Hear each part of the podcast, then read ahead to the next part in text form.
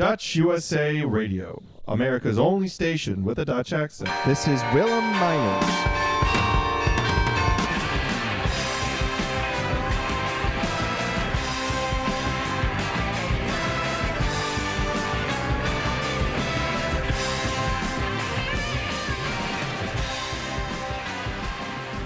Dag allemaal vanuit een spannend Nederland, Hilversum. Uh, daar gebeurt van alles vandaag. Daar komen we zo op terug. Eerst eventjes uh, kennis maken met mijn gesprekspartner aan gene zijde van de oceaan. Dag Willem.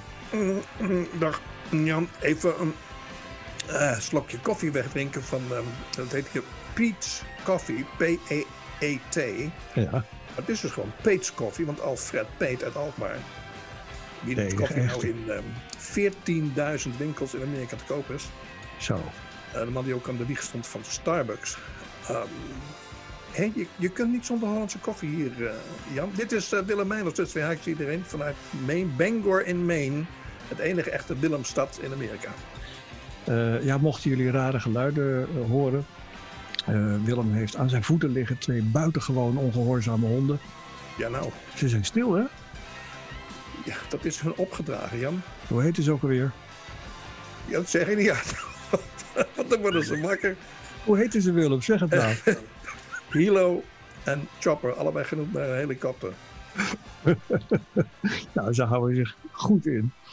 Ehm, ja, op het moment dat we dit uh, opnemen, dit gesprek, uh, moet ik even op de klok kijken, is 20 minuten geleden uh, zijn, zijn de stembureaus gesloten in Nederland. Want er werd vandaag gestemd voor de Tweede Kamer. Met een record aantal partijen op de lijst. Hoeveel waren het er? 37. Zo, zo, dat zo is nog nooit goed. Als je dus, uh, sommige mensen hadden er ook problemen mee om dat stemformulier, waar al die partijen op staan, om dat weer opgevouwen te krijgen. Dat is, dat is een drama. Het lijkt wel behang, zoveel zijn het er. Uh, en er staan ook allerlei partijen waar ik uh, nog nooit van gehoord had op. bijvoorbeeld Volt. Volt is een jongere partij die zich richt op Europa. Dus dat is een partij die echt over de grenzen denkt. er was ook nog een splinterpartij die heet Splinter. dat vond ik ook wel aardig. dan was er de Feestpartij van Johan Flemmix. die geef ik niet zoveel kans. Maar goed, 37 partijen, Willem, dat is nog wat anders dan twee in de Verenigde Staten. En wat een, uh, een drukopdracht voor de drukker die die stembiljetten moet maken, uh, ja, om dat allemaal ingepast uh, te krijgen. Ver, vergis je niet, verkijk je niet trouwens. Als er hier presidentsverkiezingen zijn, dan staan er ook tig namen op het stembiljet. Uh, mensen waarvan je nooit hebt gehoord en nog nooit zult horen. Maar er zijn altijd veel meer dan twee kandidaten voor president in Amerika. En die verschijnen dan ook niet in elke deelstaat. Want je moet geld betalen om per staat ook op zo'n formulier te komen.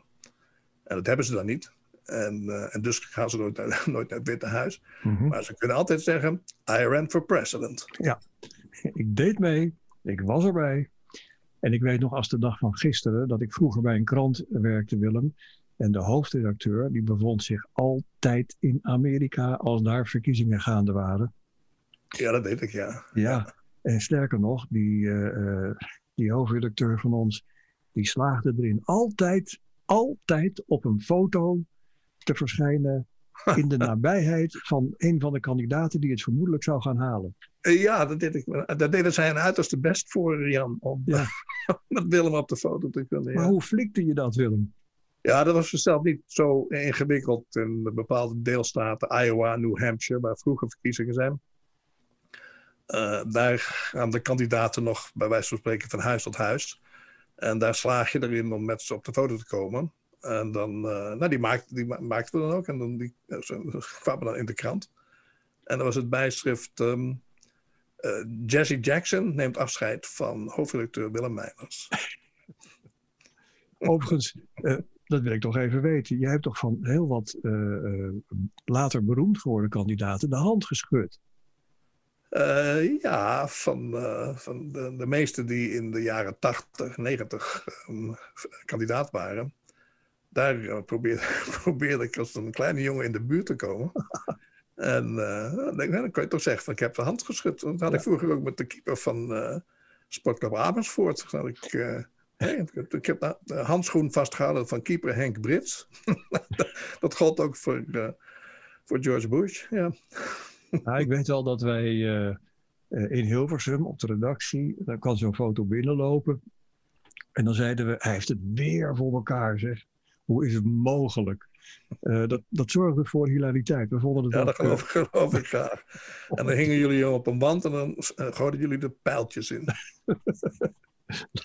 ik doe er geen uitlatingen over. Zo waren jullie ik noem ook, ook geen namen. Um, het, was trouwens, nou we het toch over die tijd hebben, een, een heel gedoe om een artikel, een geschreven artikel van, van de Verenigde Staten naar Nederland over te seinen. ik kan me herinneren dat ik dat ik dan een telefoon horen, dat ik daar een of ander apparaat op moest drukken en dan via uh, piepjes, piepsignalen, een soort krassend gepiep, moest het artikel dan overkomen en in de computer worden opge opgenomen.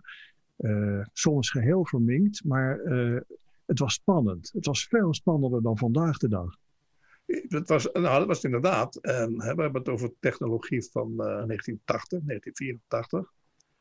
Uh, ik was in 1986 uh, met Ronald Reagan in Reykjavik in IJsland voor zijn tweede topconferentie met uh, Gorbachev. En daar moest ik zo'n apparaat gebruiken, inderdaad. En dan hoorde je die geluiden, en dat was een goed teken. Als je die geluiden niet hoorde, dan ging er dus van alles mis. En, kwam, en, het lukte dus ook inderdaad niet. Dan kwam er dan op neer dat ik het uiteindelijk via de telefoon moest dicteren aan iemand. Ja, ik, ik, kan me herinneren, uh, je, je, je, je, moest dan bij een telefoon als het ware de wacht houden totdat het met, met, met een hoofdletter geschreven telefoontje binnenkwam. Maar dat was vaak op een, uh, op een absurde tijd. dat je helemaal geen zin meer had om nog op te blijven. Dat je half te slapen naast die telefoon. Totdat dat stomme artikel nou eindelijk eens een keertje binnenliep. En dan liep het binnen en dan was het verminkt. Dan moest het nog ja. een keer. Ja, ja, ja, ja. We've come a long way, Jan. Dutch USA Radio. Ik wil uh, nu schakelen naar een geheel ander onderwerp. Namelijk, laten we het noemen, de infrastructuur uh, in, uh, in Amerika. Ik moet zeggen, als Nederland ergens trots op kan zijn, dan is het wel het wegennet. Het is nagenoeg perfect. En ik denk niet dat je dat van het Amerikaanse wegennet kunt zeggen. Nou, dan ga ik je tegenspreken, tenzij het gaat hebben over het onderhoud daarvan. Het onderhoud loopt zwaar achter. Dat wordt ook de komende weken en maanden een van de, van de hot points in Amerikaanse politiek, laat maar op. Maar het, wegver, de, het wegennet ziet er uitstekend uit in Amerika. En um, uh, is ook inderdaad een, uh, een, het uiteindelijke gevolg van uh, wat de eerste bezoekers, de eerste stichters van het land, de Nederlanders, hebben neergelegd. Ik, ik, weet niet uit mijn hoofd hoeveel kilometer wegen we hebben, maar het loopt in de miljoenen. En um, ja, er is per saldo toch geen enkel gehucht, geen enkel dorp in dit land dat niet gemakkelijk per auto bereikbaar is. Nou, dat zal ik niet weer spreken. Maar ik weet wel dat ik in Amerika uh, rijdend over de snelwegen heel wat but butsen en, en scheuren heb gezien hoor. Ze komen voor, maar dan heb je het over het onderhoud. Ja. En het onderhoud is uh, ronduit dat. Wat je zojuist hoort is een hond die uh, de kop schudt. Ja, ik hoorde het ja. um, die wordt wakker. Die denkt, hé, hey, ze hebben het over ja. de wegen. Dat is een interessant onderwerp. Een van de leuke dingen van rijden hier over de wegen... als ze bezig zijn om het te herstellen, Jan... om, uh, om nieuw asfalt te leggen bijvoorbeeld...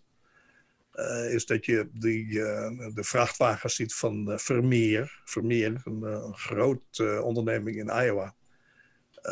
oorspronkelijk Nederlandse familie. Die um, op en langs de weg bezig zijn om nou, wegen en, land aan te leggen. En 10 tegen 1 dat als je over nieuw asfalt rijdt, dan is het afkomstig van de kleinzoons van uh, Hotse Koch uit Worken in Friesland. Die twee generaties geleden naar Amerika kwam emigreren. Die naam wordt nu uitgesproken als Coke, als in Coca-Cola.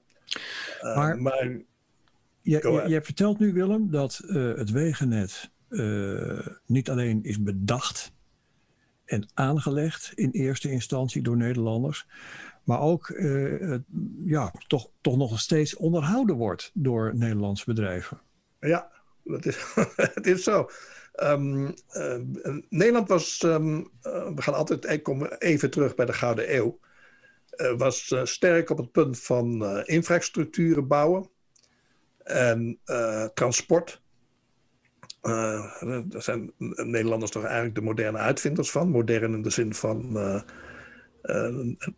nou ja, vanaf, de, vanaf de 17e eeuw. En dat hebben ze hier niet alleen ook aangelegd, maar daar zijn ze hun vingers in blijven houden met de tijd, met de generaties. En uh, daar hebben ze altijd interesse in uh, gehouden.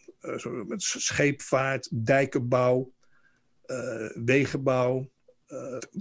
daar vind je altijd Nederlandse vingers, Nederlandse vingerafdruk in. En dat is tot de dag van vandaag het geval. de Koch Brothers, dat zijn die kleinzoons van, van Hotse Koch. Die Hotse die, die zichzelf overigens heel gauw Harry ging noemen. En, um, ik vind Hotse uh, veel leuker. Dat vind ik ook, maar dat ging niet. En die had een zoon die was ergens op een treinstation. En zijn naam werd omgeroepen. maar die mensen konden het niet uitspreken. de stationschef. Dus die, uh, ik weet niet meer wat zijn voornaam is, laten we zeggen Johnny. En, en die, die zei van, um, is a message for Johnny Coke. En vanaf dat moment hebben ze die uitspraak gehouden, de Coke uh, Brothers. Anyway, um, de jongens hebben zich veel met de politiek ingelaten. Um, nou ja, dat heeft dus altijd criticasters op. Maar als het gaat om hun bedrijfsvoering, een van de allergrootste bedrijven van Amerika, in privéhanden, uh, ja, dan hebben ze kapitale dingen gedaan. Uh, ze maken ook je rugzakken hier. En je, en je yogabroek. En spijkerbroeken. En kunstmest. En als je een steak op de barbecue uh, legt, na tien tegen één dat die van de familie Kook komt. Dat zijn allemaal, allemaal, dingen die niks met elkaar te maken hebben, valt me op. Het, het, het, komt uiteindelijk allemaal neer op producten van bosbouw en van um, uh, veebouw, wou ik zeggen, maar veeteelt. En van mineralen. Dat zijn hun gebieden. En dan ben je ineens in een heel wijd terrein. En anyway, jongens die leggen dus Amerika's wegen aan. Ja, ik zit te denken, eh, ik, ik, zie het eventjes voor me. Je staat te liften langs een Amerikaanse snelweg. Uh, nou, je hebt je rugzak bij je. Die is van, van uh, in wezen Nederlandse afkomst, zou je kunnen zeggen. Die weg die, die is ook door Nederlanders aangelegd. En op een gegeven moment stap je uit en dan ga je naar een barbecue bij vrienden. Uh, waar een steek van, van, door een Nederlands bedrijf verkocht wordt neergelegd. In je spijkerbroek Willem. In je spijkerbroek van Nederlandse maak. Oh ja, ook nog. Die vergat ik nog eventjes. En dan, krijg je, en dan drink je dan drink je, je Coca-Cola, je Coke drink je uit een plastic bekertje van dezelfde ondernemer. Je gaat naar het toilet en het wc-papier is van diezelfde ondernemer. Goed. Angels, Angels soft toiletpapier. Over vinger in de pap gesproken, zeg.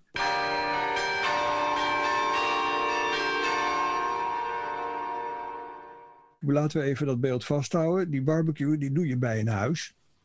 En uh, ik wil het graag hebben over huizenbouw. Uh, ik heb me een keer hoogelijk verbaasd. Wij vertoefden bij familie 14 dagen in uh, Amerika. Ik heb familie in Wisconsin, heb ik al een paar keer verteld.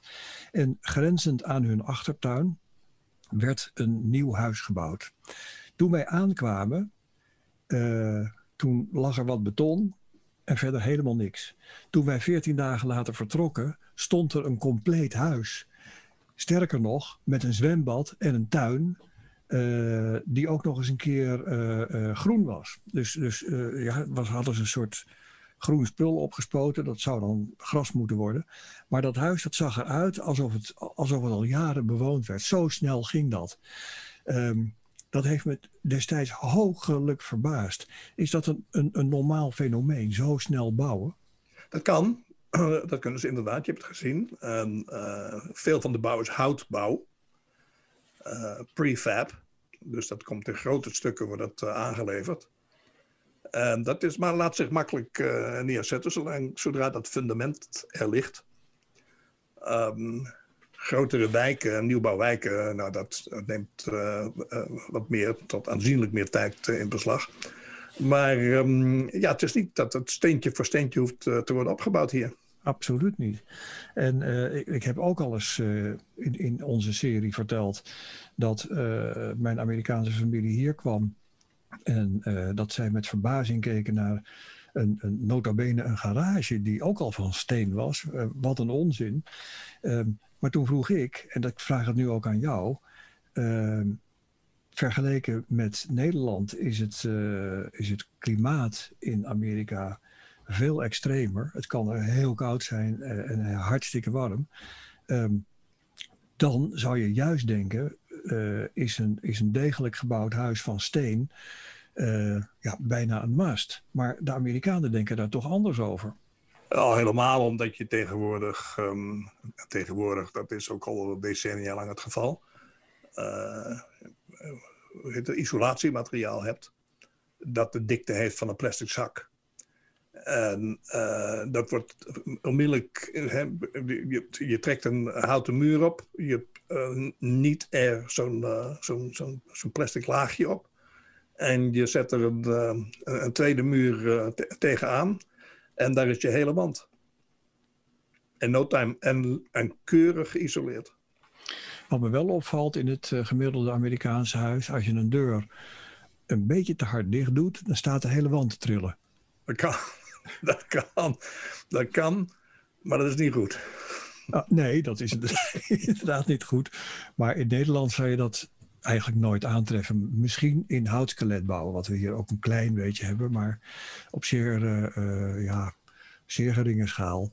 En hout was um, natuurlijk een product dat hier veelvuldig aanwezig was. was beschikbaar toen uh, Europeanen naar Amerika kwamen. En Nederlanders als eerste huizen gingen bouwen. Um, het sprak vanzelf dat je daarvoor het beschikbare hout gebruikte. Uh, stenen maken, stenen bakken. Dat was natuurlijk een heel ander soort uh, klus. Dus dat, je van oorsprong je huizen zo optrok, dat sprak vanzelf. Er is hier nog altijd een, um, een modelhuis, dat heet Dutch Colonial. Um, er is niet verschrikkelijk veel Dutch aan, anders dan dat er uh, meestal of altijd een zolderverdieping op zit. En het dak in, in, twee, twee hellingen omlaag komt. Ja. Dus niet, niet als een, als een, omgekeerd, als een, als een A om, omlaag, maar in een, een, A die gebogen wordt in nog een, uh, in nog een, een tweede, steilere uh, deel van het dak, zodat het water makkelijk, uh, makkelijker wegloopt en je mm -hmm. toch een volwaardige verdieping hebt. Dat is Dutch Colonial. Klopt maar gerucht dat ene Eduard Bok daar mee te maken heeft gehad? Nou, ik net over iets vertellen. Die heeft niks te maken met Dutch Colonial. Oh maar wel alles met uh, wat er sinds uh, de vorige eeuwwisseling, periode rond 1900, uh, eh, gebouwd is in Amerika. bungalows in Amerika, huizen van het type rancher of ranger, ze hebben, geven ze hele curieuze namen hier. Met doorgaans één verdieping en een basement die zijn uh, geïntroduceerd door Eduard Bok uit Den Helder, die als zesjarige kwam emigreren. En die um, uh, geen woord Engels sprak en toch naar school moest. En meteen gepest werd op het schoolplein.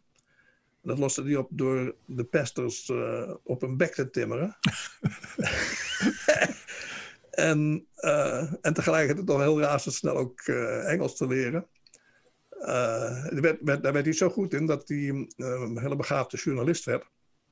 En uiteindelijk hoofdredacteur werd van het grootste blad in Amerika in die tijd, de Ladies Home Journal. Edward, Bak, Edward Bok zorgde ervoor dat dat blad een miljoen abonnees, geen één krant had dat, een miljoen abonnees kreeg en Delta 2 miljoen abonnees. En uh, gelezen werd door primair de vrouw, maar ook door heel veel mannen. En hij introduceerde uh, de bouw van moderne huizen. Bungalows, dat is het idee van uh, uh, Eduard Bok. Dat doet mij denken aan het huis wat jij bewoonde in Maryland. Ja, dat is een, dat is een gevolg daarvan. dat is een resultaat daarvan. Dat werd gebouwd in 1965. Maar zulke huizen worden nog steeds gebouwd miljoenen huizen in Amerika staan er uh, als gevolg van uh, wat Eddie Bok deed. En, en de inhoud daarvan, het interieur daarvan, ja, dat werd heel anders dan wat Amerika gewend werd. Hij, Bok die haalde allerlei binnenhuisarchitecten binnen en die mocht, kreeg, kreeg, de vrije hand om in het blad de Ladies Home Journal te schrijven. hij zei bijvoorbeeld ligt die aanrechten in de keuken is wat op, maakt die wat hoger. Zodat vrouwen niet uh, een hele leven lang pijn in hun rug hebben. Ja. Uh, waterleiding. Breng waterleiding in huis aan in plaats van buiten huis. en, en hang die op, ook wat hoger op. En um, ja, eh, dingen die we nu voor de hand willen vinden uh, liggen. Uh, een verfje op de keukenwand. Of een, uh, geen hoedenplank meer in de gang, maar daar een inloopkast van te maken. Ja. De, de mooie kamer, de ouderwetse ontvangstkamer. Om daar eens een, een, een woonkamer van te maken. En hij vertaalde dat woord woonkamer uit het Nederlands rechtstreeks uh, tot uh, living room. Dat is nou een begrip in Amerika, living room. Maar dat is gewoon een vertaling van woonkamer. En boekenkasten in de, in, aan de wand, ingebouwde boekenkasten. Dat soort dingen. En, hij ging ook verder met de, met de tuin en de bloemperken en de zaden en wat heb je. En um, dat was er niet. Totdat Eduard Bok zich herinnerde waar hij vandaan kwam als kleine jongen. En dat die huizen er toch anders hadden uitgezien in, in, in, Nederland. En dat zie je dus overal nu in Amerika. Het resultaat ervan in, in zowat uh, uh, elke stad, elk dorp heeft, ik kan bijna zeggen elke wijk, um, huizen die gebouwd zijn op instigatie van Eduard Bok uit Den Helder. Het is ongelooflijk. Je verbaast mij wekelijks en deze week zeker want uh, niet alleen de wegen, maar ook uh, de plek waar die wegen naartoe leiden, namelijk je huis, dak boven je hoofd. Het is allemaal terug te voeren naar uh, oer-Nederlandse plekken. Eduard kwam uit Den Helder bijvoorbeeld. Ehm, dit, dit, dit blijft mij verbazen wekelijks. dat als wij ons er niet tegenaan bemoeid hadden, dan hadden de Verenigde Staten er dus heel anders uitgezien. Dit was het geluid van de andere hond, die het daar helemaal mee eens is, ja. Mooi zo. Nou, ik vind dat ze zich uh, zeer correct gedragen hebben, die honden van jou. Zie je dat, boys? Uncle Johnny is okay with you. nou zijn ze keurig stil. Tijd om afscheid te nemen. Goodbye, everybody. Tot de volgende keer allemaal. En uh, in Holland staat een huis.